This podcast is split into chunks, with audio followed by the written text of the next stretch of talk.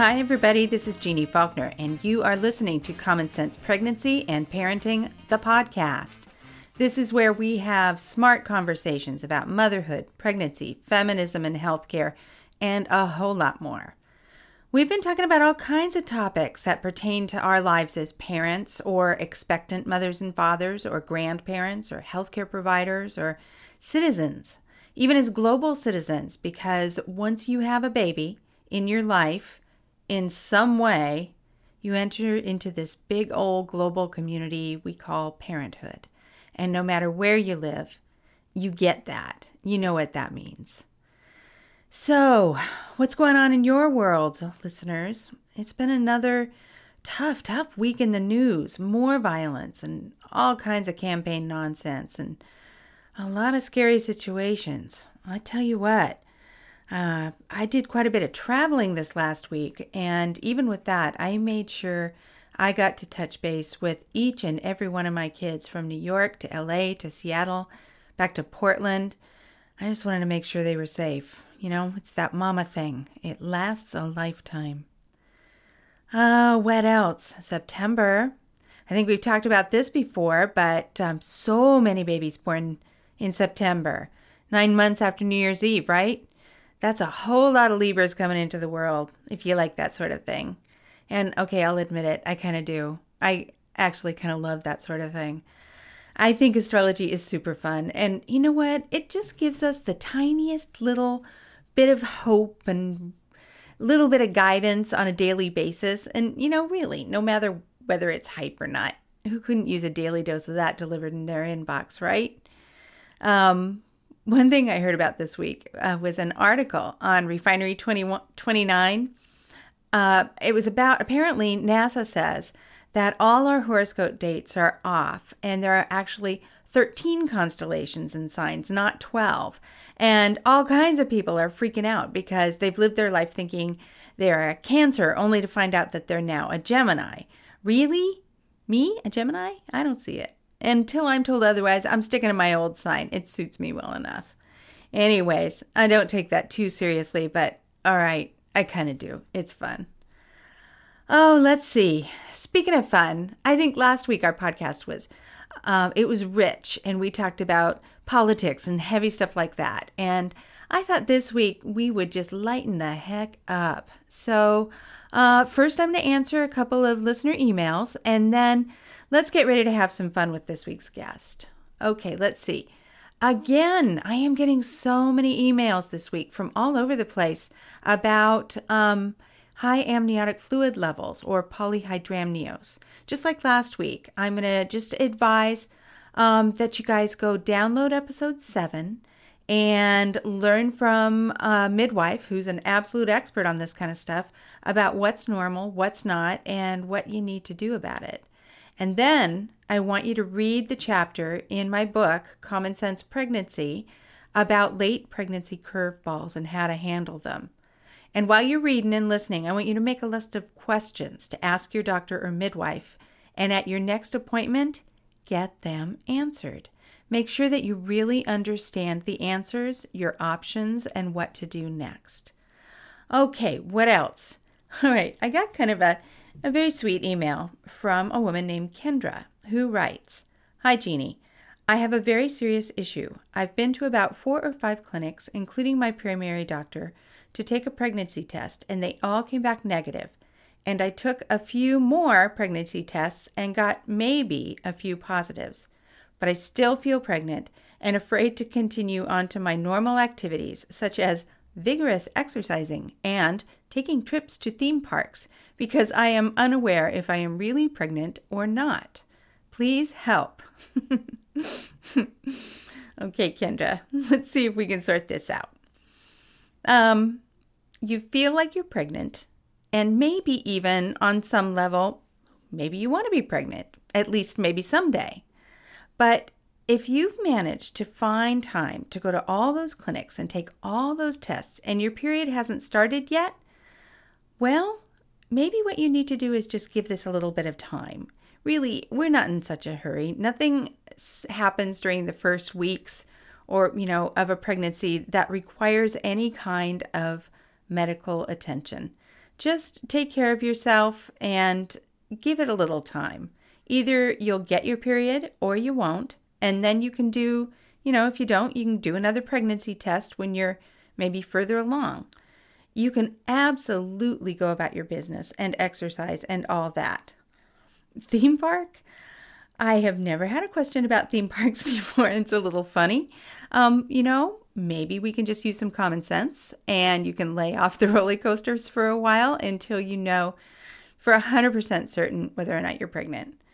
And the best way to find that out is to either just wait and see, or take another test in a week or so, or ask your primary care provider to do an ultrasound. If any of these in- things indicate that you are not pregnant, well, then you're not. That's all. If they indicate you are, well, then Okay, I'm happy for you. I wish you well, Kendra. Hope that helps.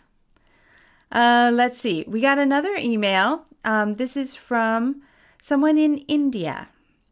Hi, Jeannie. Um, I'm gonna, you know, I'm gonna go ahead and read it as it's written, um, and I think that you will get what this is about. Hi, Jeannie. Myself, Sirisha from India. I am having 10th month of pregnancy and doctor has given the due date this month of 14th of this month. But still now I didn't get pains. But my last period date is November 30th, 2015. Should I wait for pains or shall I take any other option for cesarean? But I have so much fear to the cesarean. Please help me if there is any other option for normal delivery. Thanking you. Regards, Sirisha. Oh, what a nice letter, Sirisha. Hi. Um, so Sirisha, if you haven't gone into labor yet, then maybe this advice will help. Now, just because you haven't started to have pains yet and you haven't gone into labor yet, that does not mean that you need to have a cesarean. You might just need to wait for normal labor to start. And, you know, it's un- not uncommon for it to be sometime after 40 to 41 weeks of pregnancy. Um, if there's any reason, you know, you're having health problems or your baby's having some problems to deliver early, then maybe what you need to do is have your labor induced. Um, you know, that would be done in a hospital where they could give you medications to make contractions. Now, I don't know your health history or the type of health setting you're prepared to give birth at, so I can't give you any absolute straight advice. But what I can say is that having a cesarean should be a last resort, not a first one. Um, I think you need to talk to your healthcare provider um, and let them know that you prefer to discuss other options. And don't worry, you know, if just because you haven't felt pains yet that's common. A lot of women don't feel a thing until they're in good, solid labor. You might be one of the lucky ones. Um, I'll be thinking about you. I wish you well. Okay, so now, as promised, let's get to our guest today. It's time to have us some fun while we talk about the real life comedy of parenthood. Today, we're going to call up Biz Ellis, who is the co host of the comedy podcast One Bad Mother, a show about life after giving life. Let's call her up.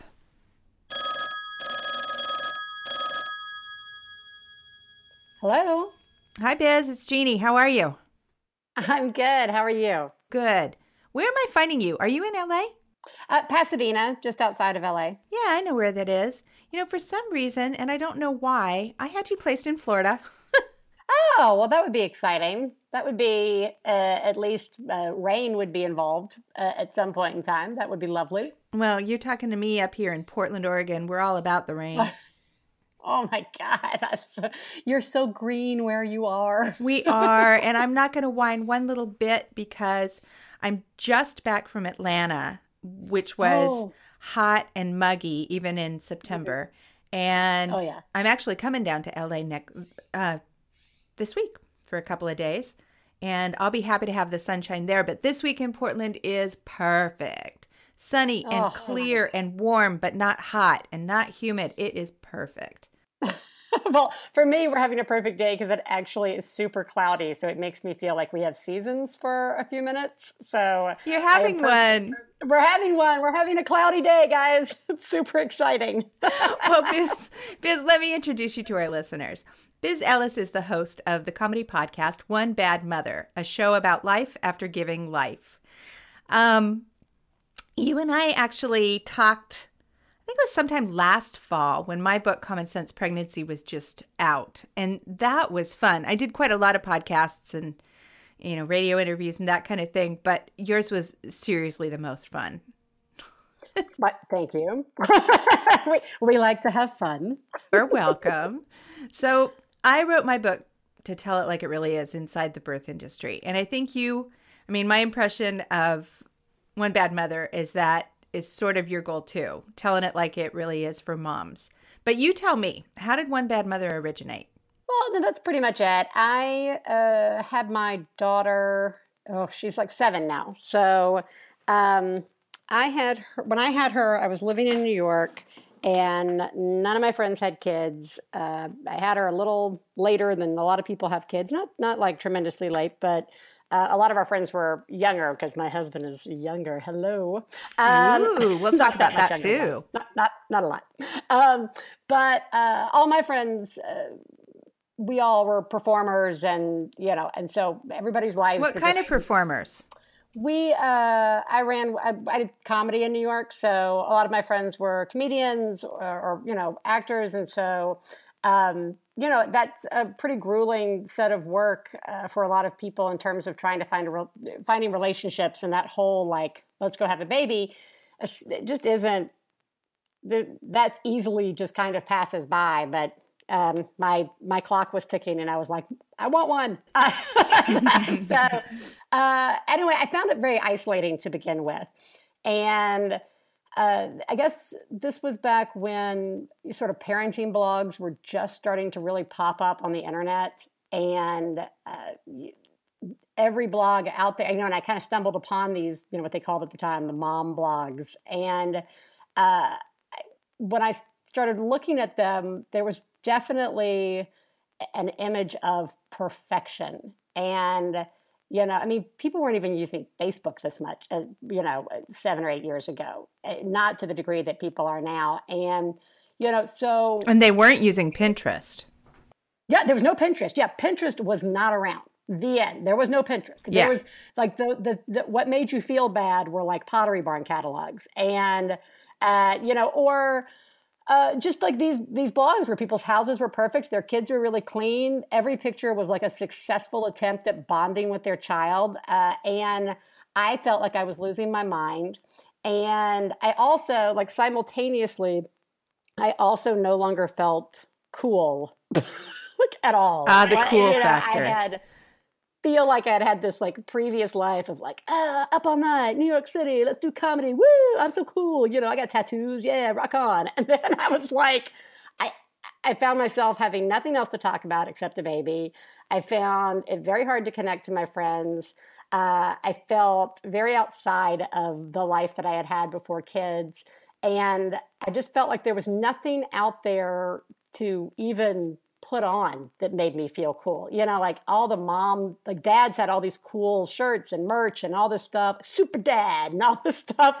And I, you could find soccer mom, like everything was like relegated mom to something else, like to the family or to, you know, it was like two roles at once wife one, mom two, soccer mom, you know. And so uh, my husband and I were joking around about, uh, trying to make a cool T-shirt for me so I could feel halfway like a person, and he made me a shirt that uh, was black and, and yellow writing. It said "One Bad Mother" on it, and I felt really cool when I put it on. And when I wore it out, people were like, "That's such a great shirt," and I was like, "You know what? I wonder if I'm not the only person who feels this way. Uh, maybe." Maybe I should. I mean, like podcast warning. I mean, like it was like I mean, no one was like listening to podcasts the way they listen to podcasts now. So again, this was still like Katie was two. We were still in New York, and I was thinking about it. And then we had to up and move to LA uh, for my husband's work, and I was ready to get out of the city. And when I was out here, uh, Stefan uh, is good friends with a gentleman named Jesse Thorn who hosts Bullseye on uh, NPR and has a family of podcasts. And he said, "You know what? I think you'd like his wife, Theresa." And I was like, "Okay." And Jesse had told Theresa, "I think you'd like Biz." And both of us like had little kids, and we're like, sort of like, "Do we have time for a new friend? I don't know. Uh, ma, I don't know what I want to do." We went out. We started walking uh, with our kids and we started talking and I told her about the idea for the show and she liked it and uh, I really liked how we talked with each other because she didn't come to parenting the same way I did. She's younger. She and I, everything is a state of panic for me. She's so mellow.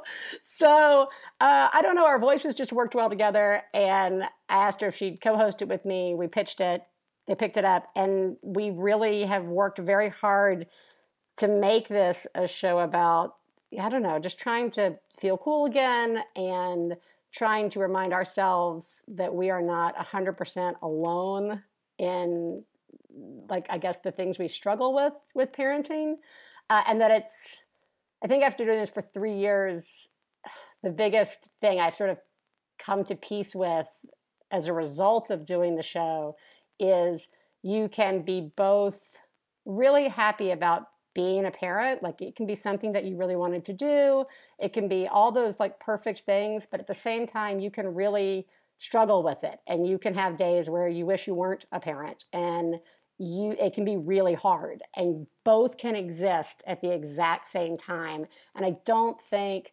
that that was easy to find when i first had when I, first became a parent. You know, you're talking about this huge identity shift that I would say yeah. every woman goes through when yeah. she becomes a mother. And all of a sudden, she is not who she was before, she is someone else. And there's no way to prepare for it. You just have to get there. But then she realizes, we all do, that, you know, as you mentioned, the cool factor is gone because now you are a mom and all of those yeah, terms. What's cool about moms? Jeez, right? They're the worst. All, all the terms that we use to describe women at yeah. that stage of their life, like soccer mom, is yeah. that it's demonetizing. It's it's meant to knock us down a peg. Yeah, like mom jeans. You never say that. Yeah, as a- like mom jeans. Let me and let me just say, I've had a real struggle with this because you know what? Uh, i would be one badass soccer mom okay? Thank god my kids do not want sports. But like it's it's the same thing as what we do to girls in terms of the color pink. Like anything remotely feminine or associated with something girls might like or something that is about being a woman immediately is something weak. You know what? Like you, you like not even your girl's supposed to like pink anymore. You know what i mean? Like there's no it's like we've been stripped from the things that we're supposed to enjoy on some level. You know it, let's say you are really awesome. I mean like i am totally pta queen now you know at my daughter's elementary school. And like that's not a role i ever thought i would have. But i i dislike it it we are just yeah your, your coolness is gone and not even you should like here's your new role that you get but you're not even allowed to feel good about that role and that stinks like in a big stinky stinky way because you might be great at any of those those things you know? I, I like there's nothing wrong with being a soccer mom there's nothing wrong with being uh, like wearing pink 24 hours a day if you're a little girl or as a grown woman i occasionally like to don the pink um, but uh, there's nothing wrong with that but we we somehow associated, we tell boys that it's bad automatically. We tell men that it's bad to stay home. You know, like we, we anything that is supposed to be okay for us is still also somehow, like you said, like demoralized on some level. And again, it's crappy. So so like so so when you're trying to figure out who you are after kids, it's really hard. Don't you think it's a little bit like trying to find your lunch table in high school? Like who are the yeah. who, who, are the moms that I identify with? Who is my tribe? It's not the yeah. Pinterest moms. For me, it is not the Pinterest moms. God bless them. I'm glad that they're into that, but that's not me. I mine is messier. my motherhood is messier than theirs. Well, you know, here's the thing that I'm learning as a result of the show is theirs is super messy too. They are just much smarter about what pictures they post. oh yeah, yeah, yeah. That's what it really comes down to. That's what it's really all about.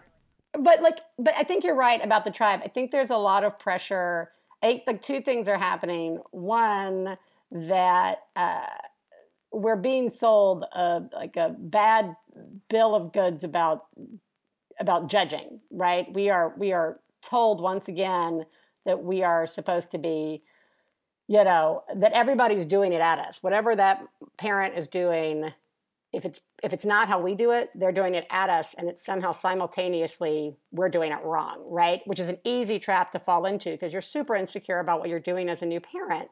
Um, and so you have this whole like as you're trying to find your tribe, and I do think there it's totally valid to try and find you've got to find at least one parent friend that you're like, I am into this person and she or he totally gets me. And having a glass of wine at two o'clock while our children eat dirt is exactly what we want to do.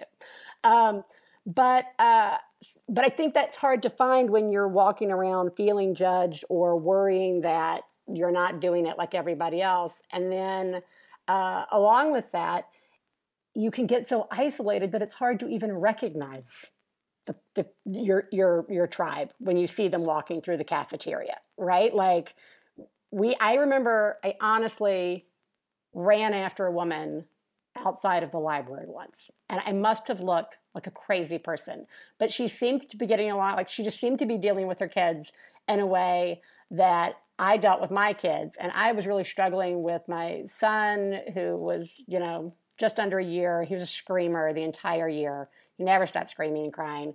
And uh, and my daughter at the time was around four, so she was all over the wall. I have kids that are more. I got I got more kids. You've got you, they come in the large size, huh? So um, anyway, I I like she left the library and I was like, oh my god, I wonder if we would be friends. She clearly lives around here. like went after her with a scrap of paper and my phone number as if it was like 2 a.m. at a bar, right? Like it was so obnoxious.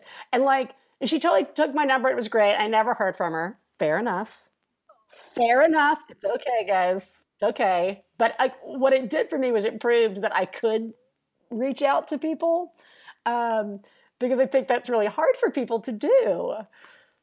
So I wonder if if um, was this in Los Angeles? That you chased her out? Yeah, yeah, I just looked crazy. so I met I met one of my lifelong dearest friends, one of the women that I love most in the world, in the sand uh, in the sandbox at yeah. um, the park at the end of Silver Lake Reservoir in Los Angeles. Nice. I had a one and a half year old and a newborn, and she had a one and a half year old and a mm-hmm. newborn, and we both had the same barely surviving bedraggled look that you have but it's right. a special kind of survival when you have you know two babies under two you're you're even yeah. it, it's a different expression on your face than even oh, just okay. the mother of a newborn and we recognized each other and swapped information and um, ended up becoming good friends and we're you know my, those tiny babies are now grown ass adults and we're still in in touch That's and great and at the same time, you know, back then we didn't have the internet. We didn't have, yeah. you know, any we didn't have any way to we just went old school and i went down to the uh, local children's bookstore in my neighborhood and put up a personal ad looking for yeah. mothers and yeah yeah that's awesome that's great but, but I, I think there's there's I, that's amazing. I, I just I, I sometimes I worry that like the Facebook and the internet can get can almost it, it's a great resource for finding a community and finding friends. Um, you have to be you know take the extra step I think and take it offline if possible. With, oh with hell yes. People. Um, but uh, it's also like a bastion of garbage. Like that, you know, like at least on a on a board at the library or at the children's bookstore, you can be like, that seems creepy. Or, or you can be like, that sounds like a good idea. You kind of tell. But like on the internet, you could like walk into a room about like, you know, uh, should my baby wear socks or not socks when we go outside, you know, and like suddenly it's like the ugliest place on the on the internet. well, well, from that personal ad, I met, um, you know, my my sandbox friend, and then yeah. another couple of women, and um, somehow some mother knew about, you know, Tuesday, every Tuesday morning, all the moms meet at this one park, and we take turns bringing snacks for our kids. And I thought, oh, that just sounds so lovely. Let's do it. So the three of us gathered up all our babies, and we went to the park together, and you know, it wasn't, we didn't have to be the one to bring snack. And I was really new to this concept of having to provide snack, which became one right. of my major stressors going forward was the whole snack thing. And the women that were providing snack that day, they were doing these elaborate spreads. And I thought, uh, uh, okay, mm, mm. you know, I kind of flipped out a little bit. So then when it we decided okay this was a little bit weird. They're all dressed way too nice for us. And i can't even i mean they, did they cater this? Did they did they cater it? And so when it came to our they're, just, they're just better at this than us. That's all. well, we gave it a go and we brought fig Newtons yeah. and graham crackers, and we were so shunned by this quadrant oh. of mothers because there was sugar. I mean, there's sugar in those graham crackers. And um, it became clear that we were not Tuesday morning in the not park moms. Not not your tribe. No. So we hung together, the group of us. And uh, thank God, because back in those days, I was a night shift labor and delivery nurse. And mm. by the time all of these babies of ours got into preschool, we all went to the same yeah. preschool. And um, these women would pick, my, I would drop my kid kids off at preschool or, you know, whatever it was, nursery school or whatever it was. And I would go home and I would get in my bed as quick as I could and I would collapse. I would sleep the sleep of the dead for, you know, maybe five or six hours. My friends would pick my girls up from preschool and let them play at their house so that I could get a full five or six hours sleep. And then I'd go yeah. over there and they'd give me coffee and they'd give me a recap of the day and we'd scoop up the kids and go to our homes and then I'd go back to work. But without those women, I don't know what I would have done. Yeah, I think that's really important. I, you know, it's I didn't. It was in the. It was around. It was nursery school, That was like which you know now they call preschool, but like preschool. Uh, when Katie Bell went in, you know, yeah, we found. You know, I got pregnant during that time, and I I knew I needed help. I knew there were going to be days either when I had that baby or after the baby where I need somebody to be able to help me pick her up, you know, and bring her home and things like that. And, you know, that was sort of where I made, uh, you know, a really good friend who I drug with me uh, to school, to public school. I was like, she wanted to go to private. I was like, oh, you don't want to do private school? Come to public. It's a good time. Um, think of all the money you'll save. You're to love it. Uh, anyway, but she, and then while at school during Katie Bell's kindergarten year, not only did I try and like recognize moms that seemed to need additional help. Like there was a mom who had who was pregnant, she had another 2-year-old and then her oldest daughter was in kindergarten with my daughter. So, I knew that baby was asleep in her car, right? Like I knew that, my baby was never asleep. My, why would my baby sleep at critical times of the day? Uh, but I could say to her, you know what? How about I just walk your daughter to your car? Like I'll pick her up and I'll walk her to the car. That way you don't have to get her out of the car, right? Like your other kids out of the car while you're like eight months pregnant in 90 degree weather. Um, and then, like, so I started trying to reach out and do that. And as a result, you know, I've been able to build, like you said, this community of people.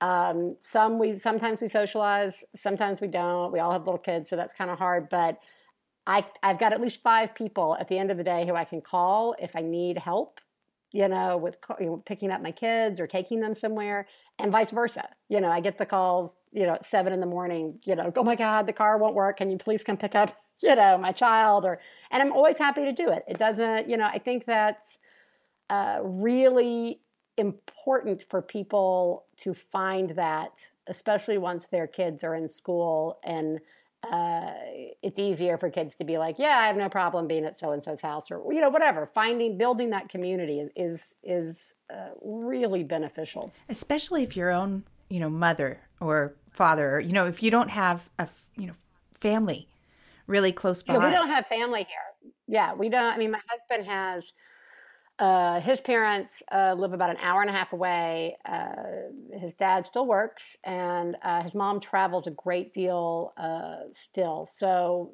they're like there'll be like a whole series of months where they're not here, uh, and you know, so when they come to see us, they're really just here to see the kids for like you know twenty four hours or so, and then and then they head back. There's no like, oh my god, can you help me, right? Um, and my family's in Alabama. Both of our uh, you know sisters are on the East Coast. Yeah, everybody's on the East Coast for the most part. So it's we didn't really have friends out here when we moved. We had friends, but they didn't live like in the same area that we do. And um, yeah, you have to really. It's I think it's almost like extra important if you don't have family. Yeah, I think so too. And even if you do have family, you got to have you got to have your your pack around you who is right. you selected them so you know that they totally get you. Yeah. They totally get you. Yeah. And they don't they don't come with the same um, specific annoyances that family so often does. you know what I mean?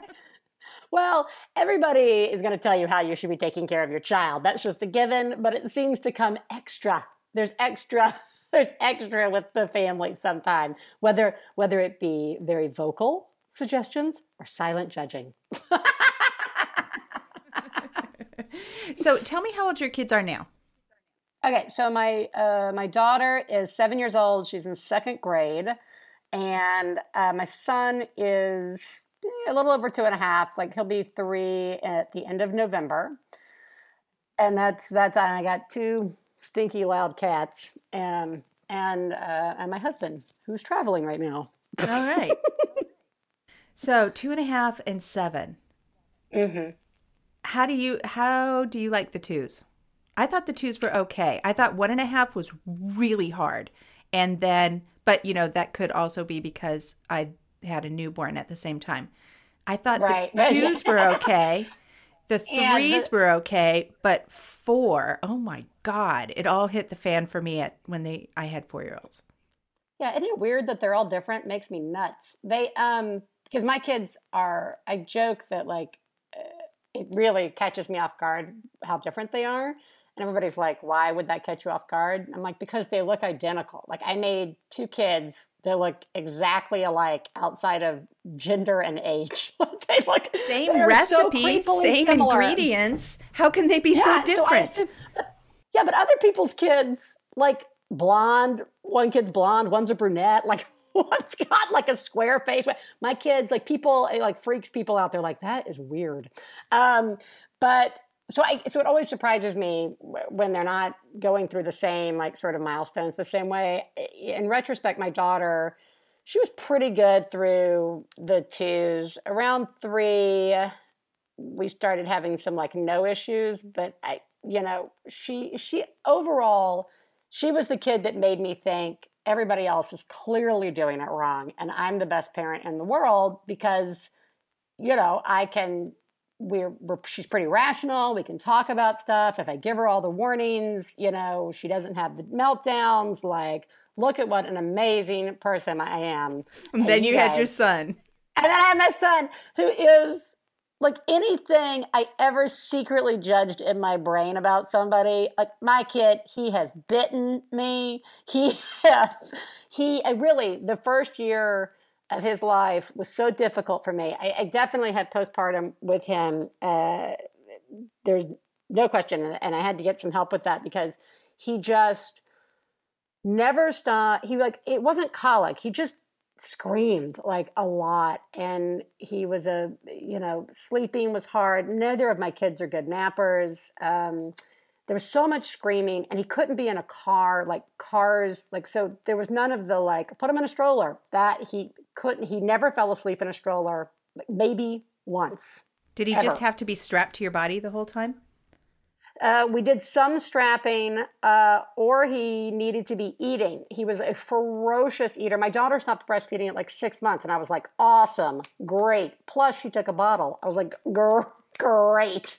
this kid, this kid would not take a bottle. Did not matter what we tried, standing upside down, you know, like I, mean, we, I had a babysitter who gave him a sippy cup at like five months. And that, just the fact that he drank out of it, we were all like, it's a miracle. Of course, he never did it again. Um, he, well, he's not going to do it for you. You've got the boobs. Well, I know it, it was like it, it was, you know, all the stuff that I like mocked about, like really everybody. I was like, you could do that if you wanted to. Your child would stop if you if you really tried. You could do. And then I, tumbling, I isn't it? yeah, it's really surprise. You're totally wrong. Everybody's actually just doing the best they can, um, and everybody's kid is totally different. So, like with him, so I knew, I knew it was coming uh, that the twos were going to be uh, intense, and they are intense. I mean, there's some really great highs. He's a smart, funny kid. He's funny in a way that my daughter uh, isn't wasn't funny. Um, she was very kind of serious. He's hilarious, uh, which is so surprising. I didn't think kids had a sense of humor as a result uh, of my daughter. Now I'm like, geez, that kid is funny. But well, it's a good thing he's got it because it sounds yeah, like you it, know, without that silver lining. Yeah, we haven't napped in like he hasn't napped for me in six months, um, and the you know we're hitting that phase that I blissfully I remember from Katie Bell where you know only I will do if he wakes up in the middle of the night, and you know my husband like we really he's not like the kind of guy who's like, oh well, like he really tries. he wants me to sleep, so he really tries to go in and like step in and and get Ellis to respond to him. And I know in a couple of months he will again, but right now he's not. So, you know, hello, we're almost at three years old and I'm going through like a horrible sleep deprivation cycle again. So it's, um, and you know, you don't get the nap. When there's no nap, you never get the time to do all that stuff people like power nap through. You know, like, oh, my child's napping. I just made a cake or like finished work or slept or whatever. Finally uh, cleaned the bathroom or. Yeah, finally cleaned any of those things. Like now I'm just like, all right, Ellis. Yeah, Ellis, we're doing laundry. Come on. You know, like that kid, you're not going to sleep. You're going to help me. Your so, son's name is Ellis? Yeah, which my, is uh, your last name. name.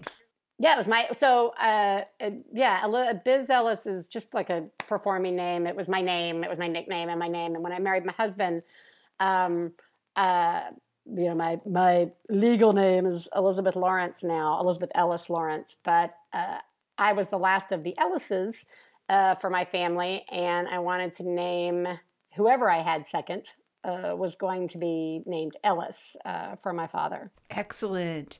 That is power yeah. and through for the matriarchy. Thank you very much. That's right. That's, That's right. right. That's right. We do all the work. We do all the making of the children. We should get the name right. my poor husband was like, my poor husband, because Katie Bell was a family name too from my family. And he's like, Can I pick the next one? I was like, You can have a middle name. he's like, But I, I was like, We all took your last name. Your name is all over us. You got to pick all of our names on some level. I'm picking the first name, and it's Ellis. Of course, it's Ellis Gustav, which is the Swedish his Swedish choice. Ellis Gustav Lawrence. I've probably told this story on my podcast before, but you know, we had the first we had the first daughter, and um, you know, I thought that my husband and I had chosen the name in an egalitarian way, but you know, I'm told that n- no, actually, that name was my idea, and he agreed that he liked it. And then when we had our second daughter, Camille, I had always wanted a daughter named Camille. There was this girl I went to high school with. Her name was Camille, and she wore these beautiful vintage beaded sweaters, and I, I had a little crush on her. And so when I had Camille, clearly that was her name, and my husband's, you know, was fine with it. And then when we had our next child, he insisted he was naming this baby. That was it. I got the girls, and you know, and we didn't know whether or not we were having a boy or a girl with this kid but he only picked girls' names. Now, the name that he picked had special significance to me. So he actually picked a girl's name that was, I mean, it would have been, he gave the name to me. It was um, Pearl. And oh, Pearl in is also Margaret. It's the translation for Margaret. And my sister Margaret had recently passed away. So it was a very significant. Oh, that's so nice. But I didn't pick that name, but clearly it was all about my side of the family. And but then I kept saying, you know, we could have a boy. It could be a boy. We don't have boys. We do daughters. no, but seriously, it's a possibility that this could be a boy. Well, no. he never picked a boy's name. And, you know, wow. we went on this little drive when I was big, big, big pregnant with this kid. And I sort of insisted either you pick a boy's name or I'm picking a boy's name. And, and um, he finally, we agreed on my son's name, which is Lee. And again, and he liked that name just fine too. But again, it is f- a family name on my side of the family, a distant uncle I never knew. Anyways, he decided, okay, we're going to go with that. And sure enough, it was a boy. And, you know, he tried so hard to put his stamp on that kid. He tried and tried. My son is so oh, grateful. I, I think you. I think it just goes to prove that you know if you marry the right one, it'll always it'll always work out. You just have to give him give him a chance. Yeah, yeah, yeah. so funny. Okay, well now I get to ask you um, poignant questions, hard and poignant questions. Biz, you ready? Oh, excellent. Okay, excellent. okay. What's the biggest stress in your day? The biggest stress in my day? Yeah. Uh, Ellis. and the fact that he won't I, nap. yeah, I mean, like right now, they're both. Uh, he does preschool two days a week, and uh, you know, my daughter's in elementary school, and you know, I, I have I find myself in a situation uh, recently where there is I have very little time for any sort of self care, I mean, at all, and I feel like I was saying this to Theresa the other day.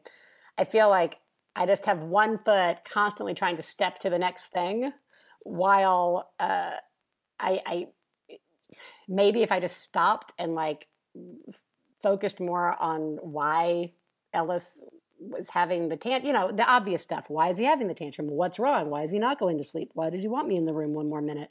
Um, uh, then maybe that would solve the problem as opposed to running, screaming away from the problem. But like his, you know, it's where I'm really having a very tough time with uh, him going to bed at night. That's becoming really stressful. And and again, he just really needs me a lot, which is, you know, obvious. If you have children, they need you. But like, I think I, I can occasionally hit these places where if I'm not getting time to do things with actual care and time that I want to do, as opposed to quick rush, take a shower, quick rush, read something you like. Are you enjoying it? like, uh, it makes uh, it makes it feel like uh, he's stealing my time, which is you know definitely a, a, weird way to put it, or maybe it's a harsh way to put it, but it's it's definitely something I wrestle with. Um, you know, it, again, it exists simultaneously with you know enjoying him. So you know, it's stressful. I think it's the name actually. I know a woman, um, I know a woman quite well whose son is Ellis, and yeah. it was the same situation. Very hmm. clingy, only wanted his mom. Perfectly lovely father, quite capable of taking care of his yeah. needs, both physically yeah. and emotionally, but nobody but mama would do. Um, didn't want to wean like ever, just ever.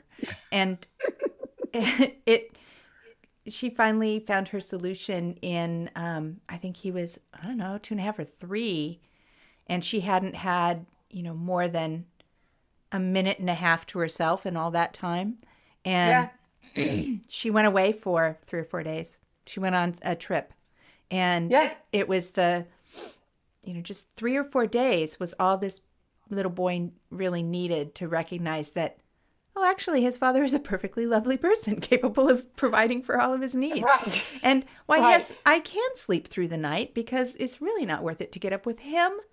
And yeah, okay. And it was a real breakthrough for them.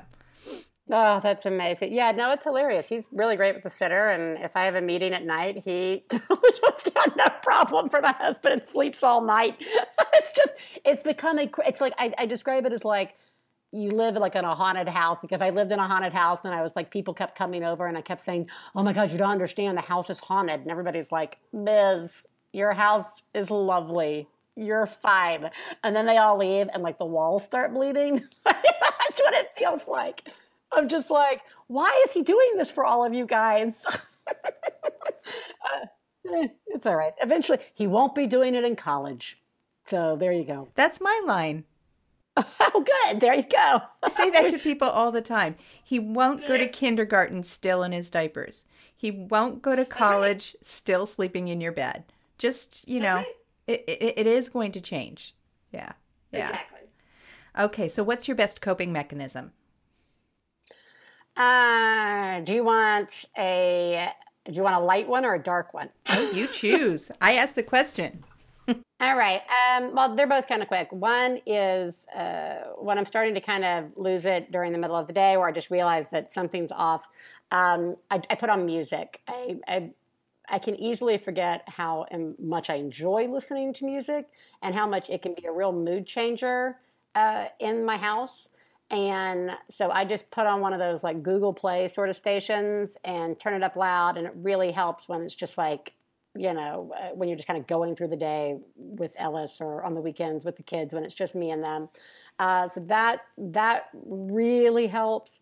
Uh, when I am dealing like with the with the real stress where it's getting you know a lot of people don't want to talk about it we talked about it on the show kind of early on like what we call mom rage where you just go you're you're really cramming it down. You're really trying to keep it together and you're kind of not uh, you're like really starting to lose it. This was a suggestion from one of our listeners and I use it all the time. Like when you're getting so, when I'm getting so stressed out and so angry, and I want to throw something, like you know, you have like you want to just break a plate, right? I don't know if you've ever been that stressed, or like I don't know, go to a batting cage and beat the crap out of something. Yes, I have um, been that stressed. Every mother out there, and if she says she hasn't, she's lying. People may call somebody if you're out in the backyard smashing plates. So what somebody suggested was they take ice and they throw it against the garage um, or like a like a you know your fence or whatever, and it has the same satisfaction of the smashing noise and really being able to throw something as hard as you want, but it's going to melt. So there's no like glass all over your. There's nothing like you don't have to clean up. Gonna, you don't have to clean up. You don't have to do anything. And so there are a lot of times when we're struggling with the go down, and he's really pushing my buttons, and I'll close the door you know, and he'll be in there screaming, and I'm closing the door to go take my breath and count to 10. And I just reach for the freezer, grab ice, open the back door, and I just throw it as hard as I can out in the yard. And I've explained to my daughter this is a technique. She, she now thinks it's totally normal. So she's like, Can I throw ice? Yes, of course you can. And like, so.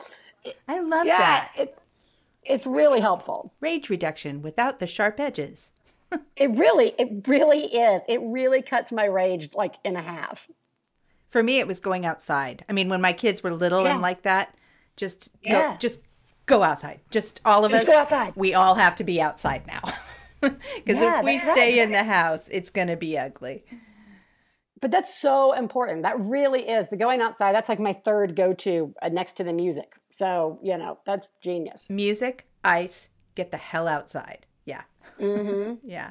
And I know that, you know, when I had little, little kids, oh, especially with the first couple, it's so bewildering. It's so exhausting. And um, oftentimes, especially in Los Angeles, my best coping mechanism was to pop the kids in the car and go spend the day at the beach. Just spend a day outside. And then I knew at least, you know, Monday through Friday might it might be 4 out of 5 bad work days. But if I go to the beach one day, I get that one day because they're guaranteed to be okay. It's just you yeah. find you find your way. You find your way. Yeah.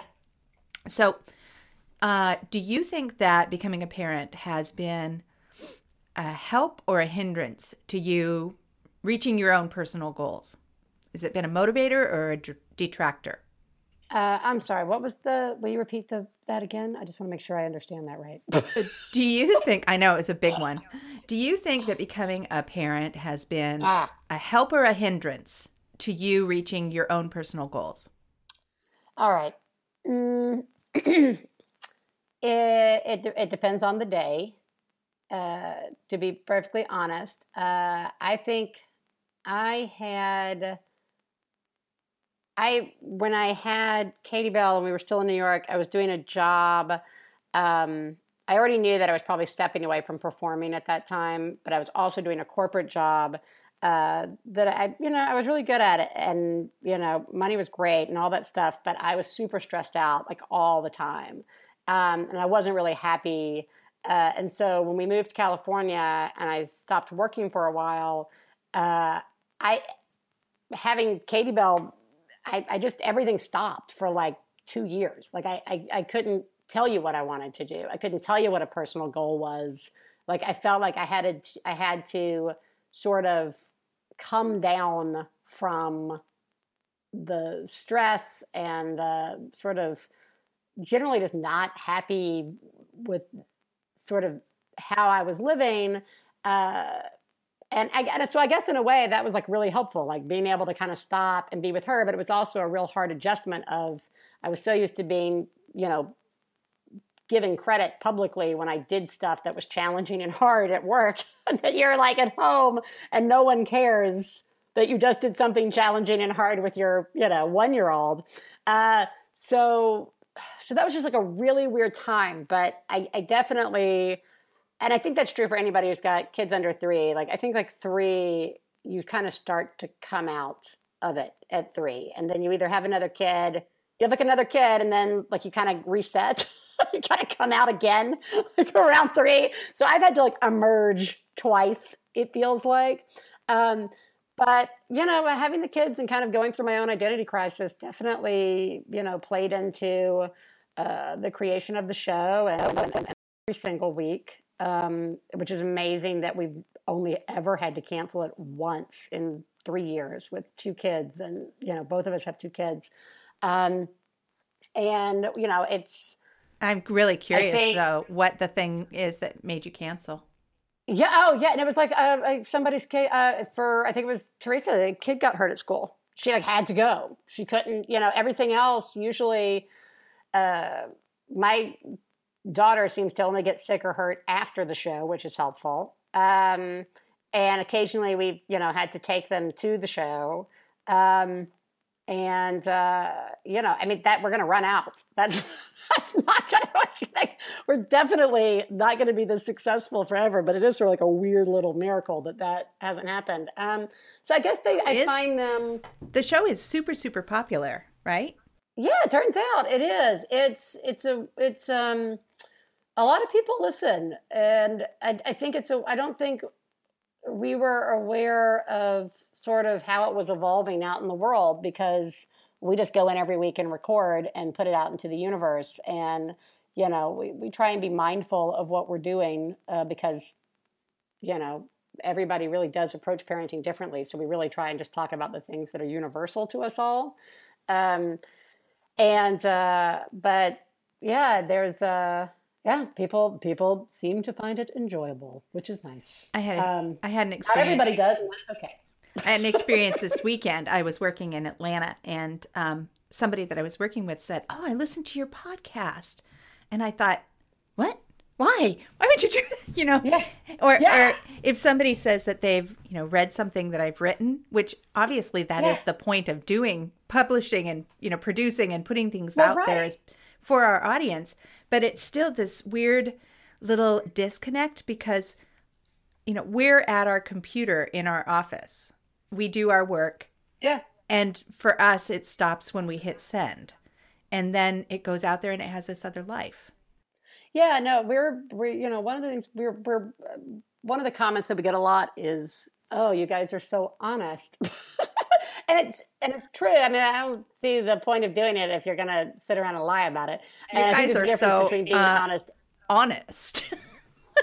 honest. I don't think there's like, yeah, it's a, but like we also don't tell you everything. I'm not going to tell you like every single deep dark secret of my life, but I'll be honest about you know my struggles with parenting. But uh, so people who've been listening kind of feel like we're all really good friends, which is fine with me. Let's all be really good friends. That's cool. If you're listening, we probably share something in common, like parenting is really hard and no one cares. So let's all be nice to each other. Um, but uh, yeah, I get because I have a, a rather unique voice. Um, I I have found in the last this last year. Uh, I my karate class that I take Katie Bell to, Ellis's swim class. I've got people in both of those classes who listen to the show. Um, my daughter's teacher this year was like, oh, hey, I've heard your podcast. My cousin told me all about it. And it's great to see a face with the voice. And I was like, that's weird. Like, that's how do I feel about that? Like, you're my kid's teacher. Um, and yeah, so it's weird when when those worlds sort of cross. Um, and uh, but I guess to go back to the original question, I my children motivate me to not lose my mind. and keep working.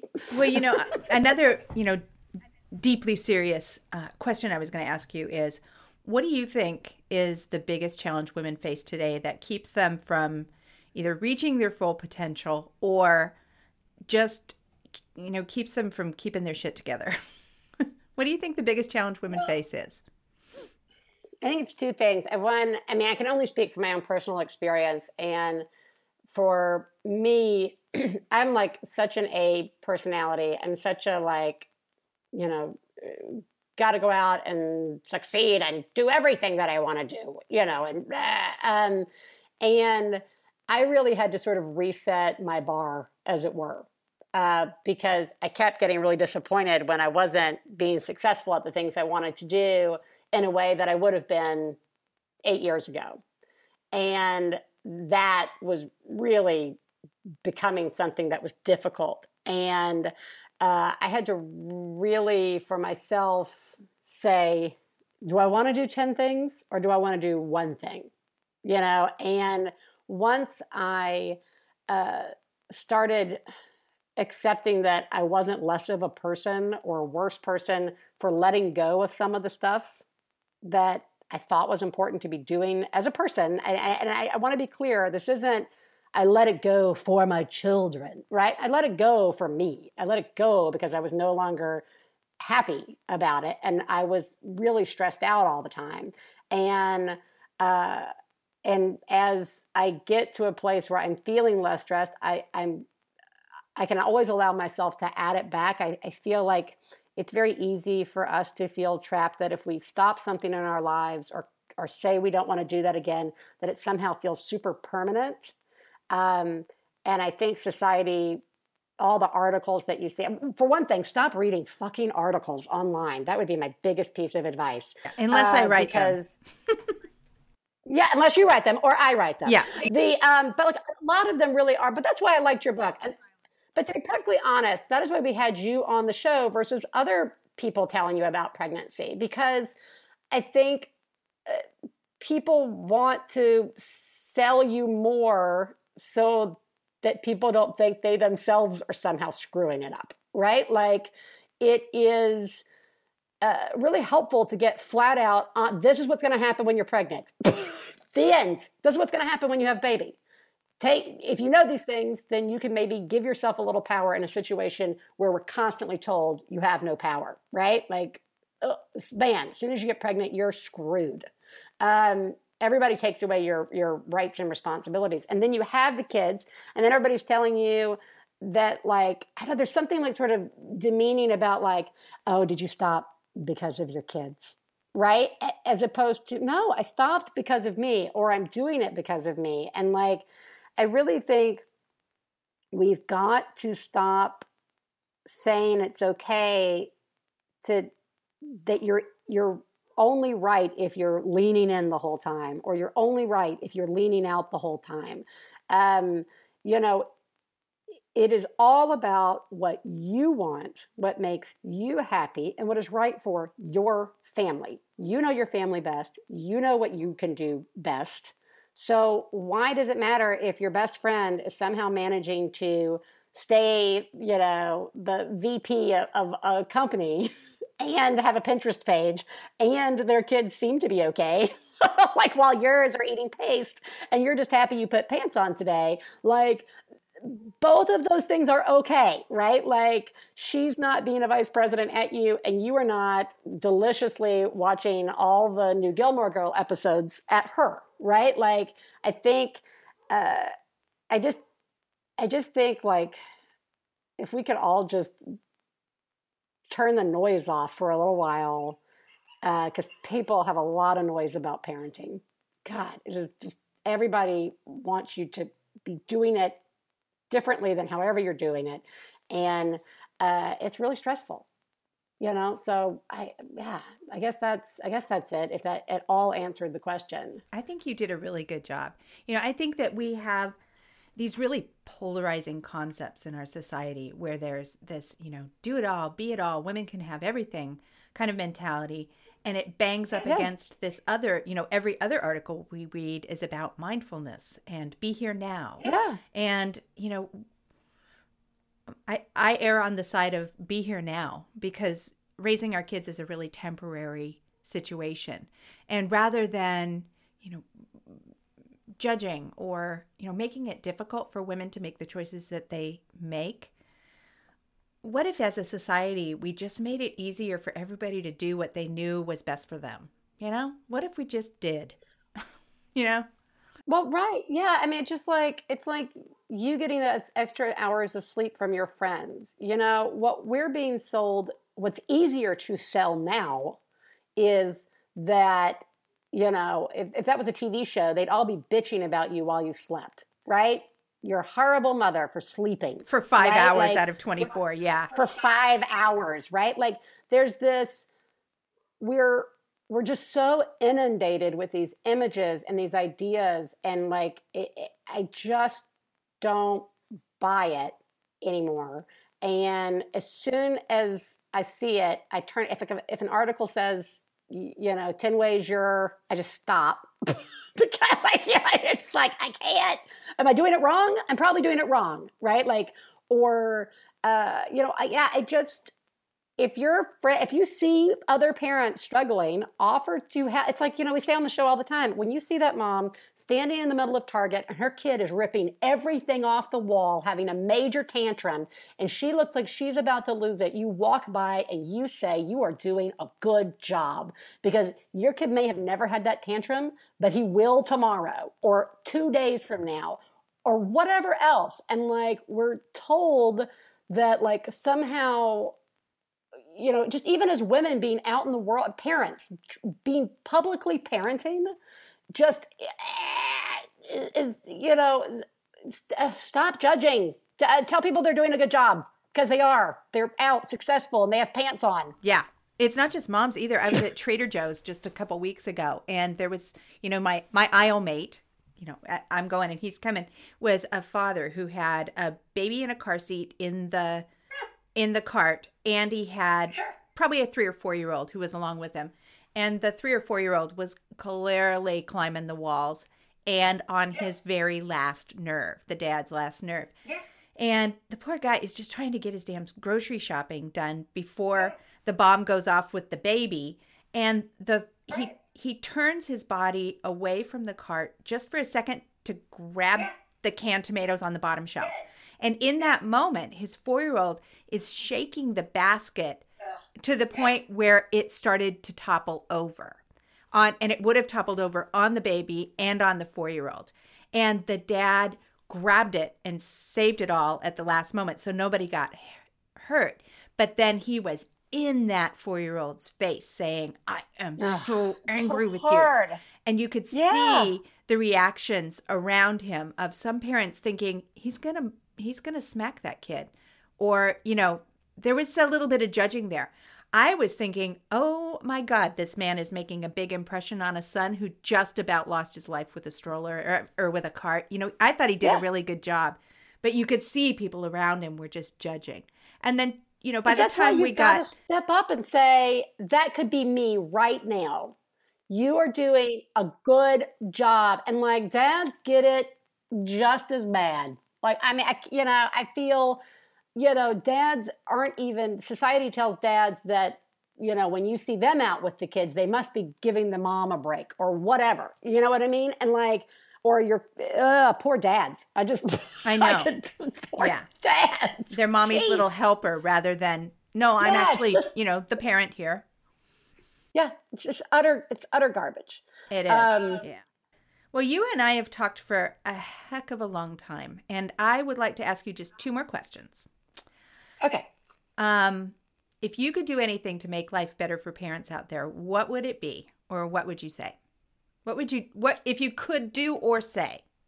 I, I really just think because it's been really impactful on me uh, is just really that idea of staying saying good job the more i have found myself telling other parents total strangers that they're doing a good job or i get it or i see you or even just uh, the right smile at the right moment has really actually started to make me feel like I am normal and doing a good job. And it's become really infectious amongst the one bad mother community of just really, you know, like as simple as if I've got if I don't have my kids with me at the store and I see the mom putting the groceries in the car and I know that she's got to put the kid in the car, I just go up and say, I'll take your basket.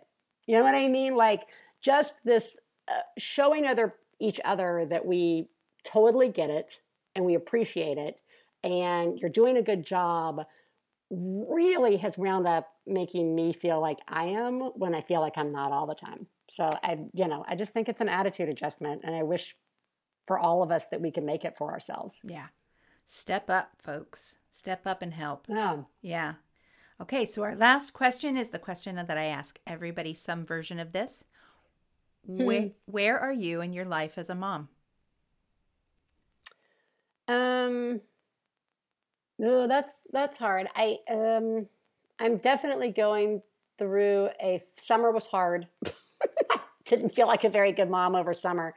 I think as a mom, I am trying to get myself uh, in a place of more patience and more. Uh, I guess it's that whole trying to get my foot out of the next step and back to where we are at the moment. So I, that's like as a mom, I am really trying to uh, be kinder to my to my kids, which makes me feel bad for even having to say that, but insinuating that I'm not. But like, you know, there are times when I'm not. There are times where I'm really short with them and I'm really impatient. And I'm not saying that I want to be some mom who like never shows emotions with my kids.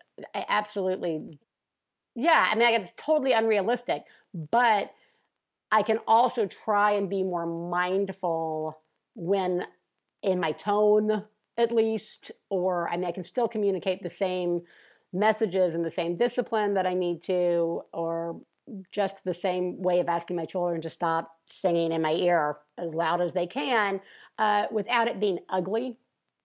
So, uh, so that's just like kind of where I am is just trying to to do that, and um, yeah, I mean that's where I am as a mom.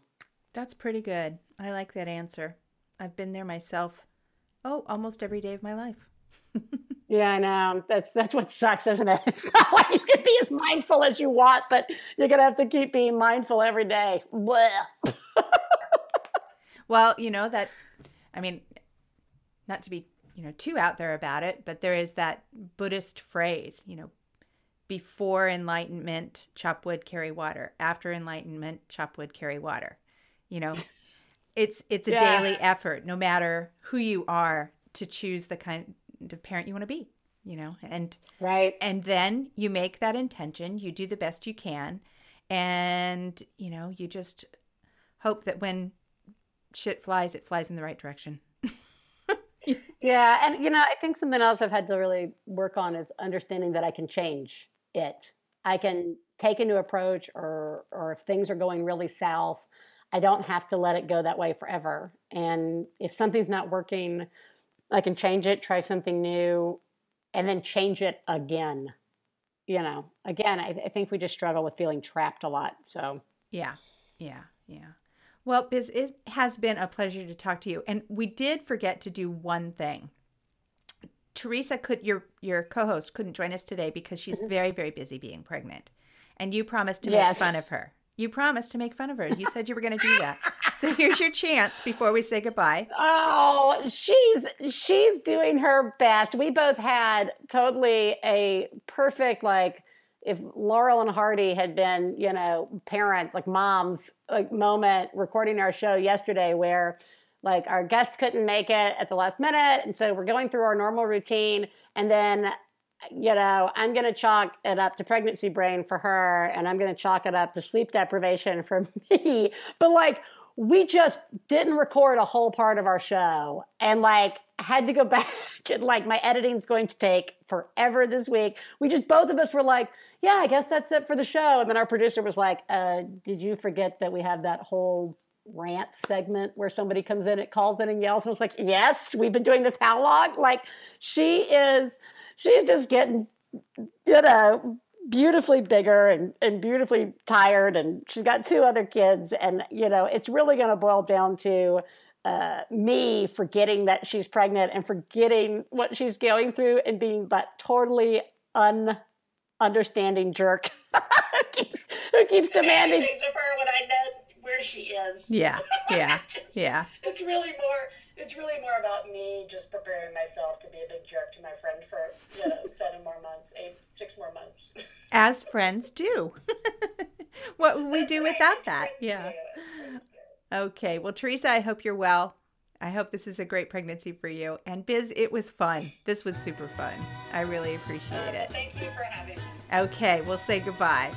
All right. Bye bye. Mama said there'll be days like this, there'll be days like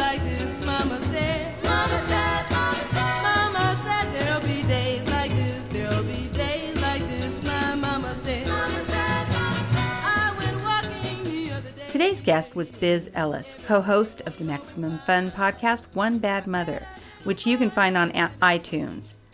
Biz and her co host, Theresa, have a comedy gift book coming out in the spring, just before Mother's Day, called You're Doing a Great Job 100 Ways You Are Winning at Parenting, Even If You Think You're Not. Um, Common Sense Pregnancy and Parenting is produced in Portland, Oregon by Alex Ward at Sounds Like Pictures Studios. You can learn more about me at jeanfaulkner.com, tweet me at Jean Faulkner, email me your questions at jean at jeanfaulkner.com.